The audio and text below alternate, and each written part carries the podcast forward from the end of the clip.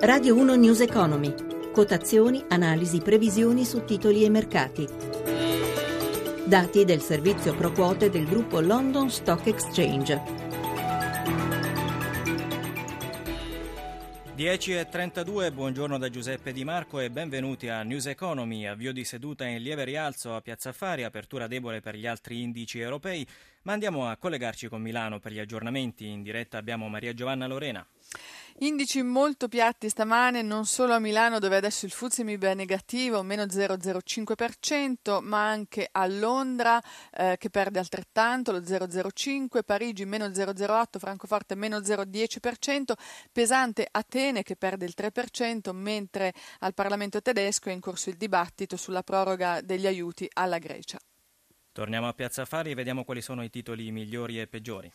Beh, titoli favoriti eh, fino a questo momento G-Tech che guadagna l'1,8%, Enel che sale di un punto e mezzo percentuale dopo il calo di ieri, Moncler meno, eh, più 1,15%, invece i ribassi più forti sempre stando al listino principale, eh, A2A meno 1,27%, STM meno 0,9% e Exor che perde lo 0,65%.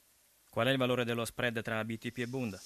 Lo spread è sceso questa mattina eh, sotto quota 100 e si attesta ora a 99 punti dai 104 di ieri con il rendimento dei nostri titoli all'1,31%. Non accadeva dal 2010, eh, da quando la crisi del debito aveva messo sotto pressione i titoli di Stato di tutti i paesi periferici della zona euro, appunto Italia compresa. Passiamo al cambio euro-dollaro.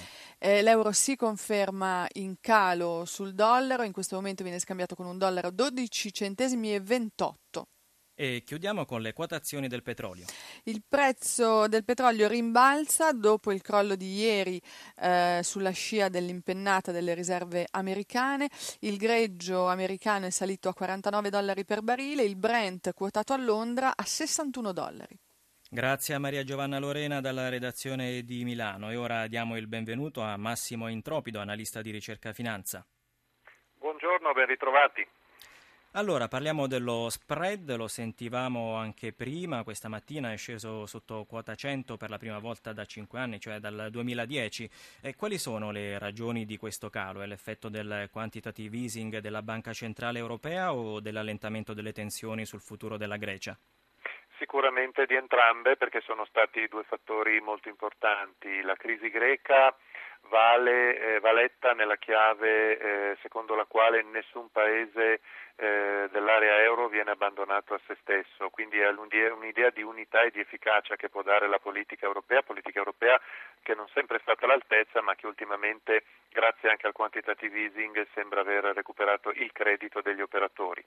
E poi eh, non bisogna dimenticare che anche i titoli di Stato tedeschi eh, stanno scendendo su dei livelli di rendimento minimi storici. Eh, abbiamo visto il Bund tedesco, cioè il titolo di Stato 10 anni, il cui rendimento è sceso per la prima volta nella storia addirittura al di sotto dei 30 centesimi.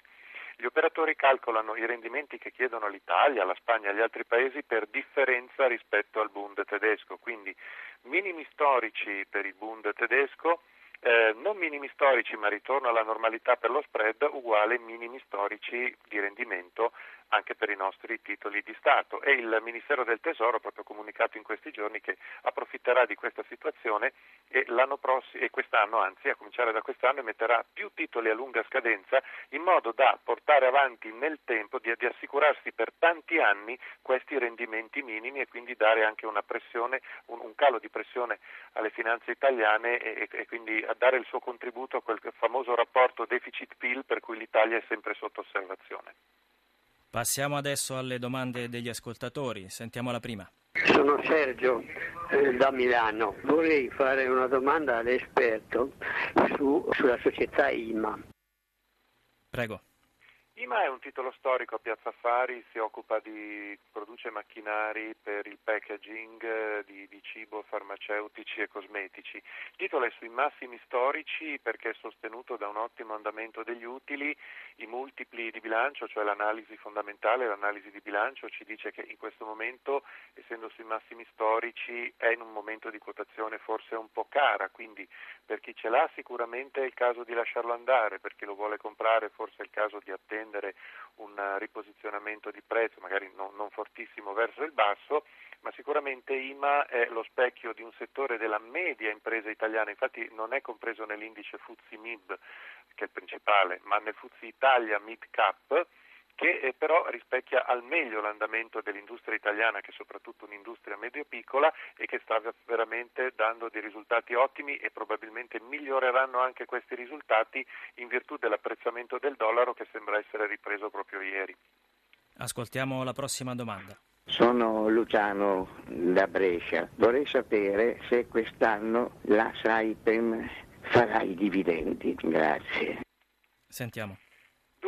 Quest'anno per Saipem non sono previsti dividendi, la redditività dell'azienda è diminuita, c'è un'aspettativa di dividendo di 15 centesimi, ma per il 2016. Per quanto riguarda il titolo, però, eh, dopo le, le, ultime dichiarazioni della società, insomma, di avere in, pro, in, programma progetti per reagire un po' al calo del petrolio, alla perdita della commessa South Stream, il mercato è tornato ad essere un pochino più ottimista e probabilmente quello che non arriverà sul lato dei dividendi arriverà in termini di recupero di prezzo dopo che la discesa negli, negli ultimi anni è stata pesante. Quindi niente dividendo ma eh, prospettive migliori rispetto ai mesi precedenti per l'andamento del prezzo. Grazie, salutiamo Massimo Intropido, analista di ricerca finanza, grazie a Cristina Pini per l'assistenza e a Massimo Vasciaveo per la parte tecnica.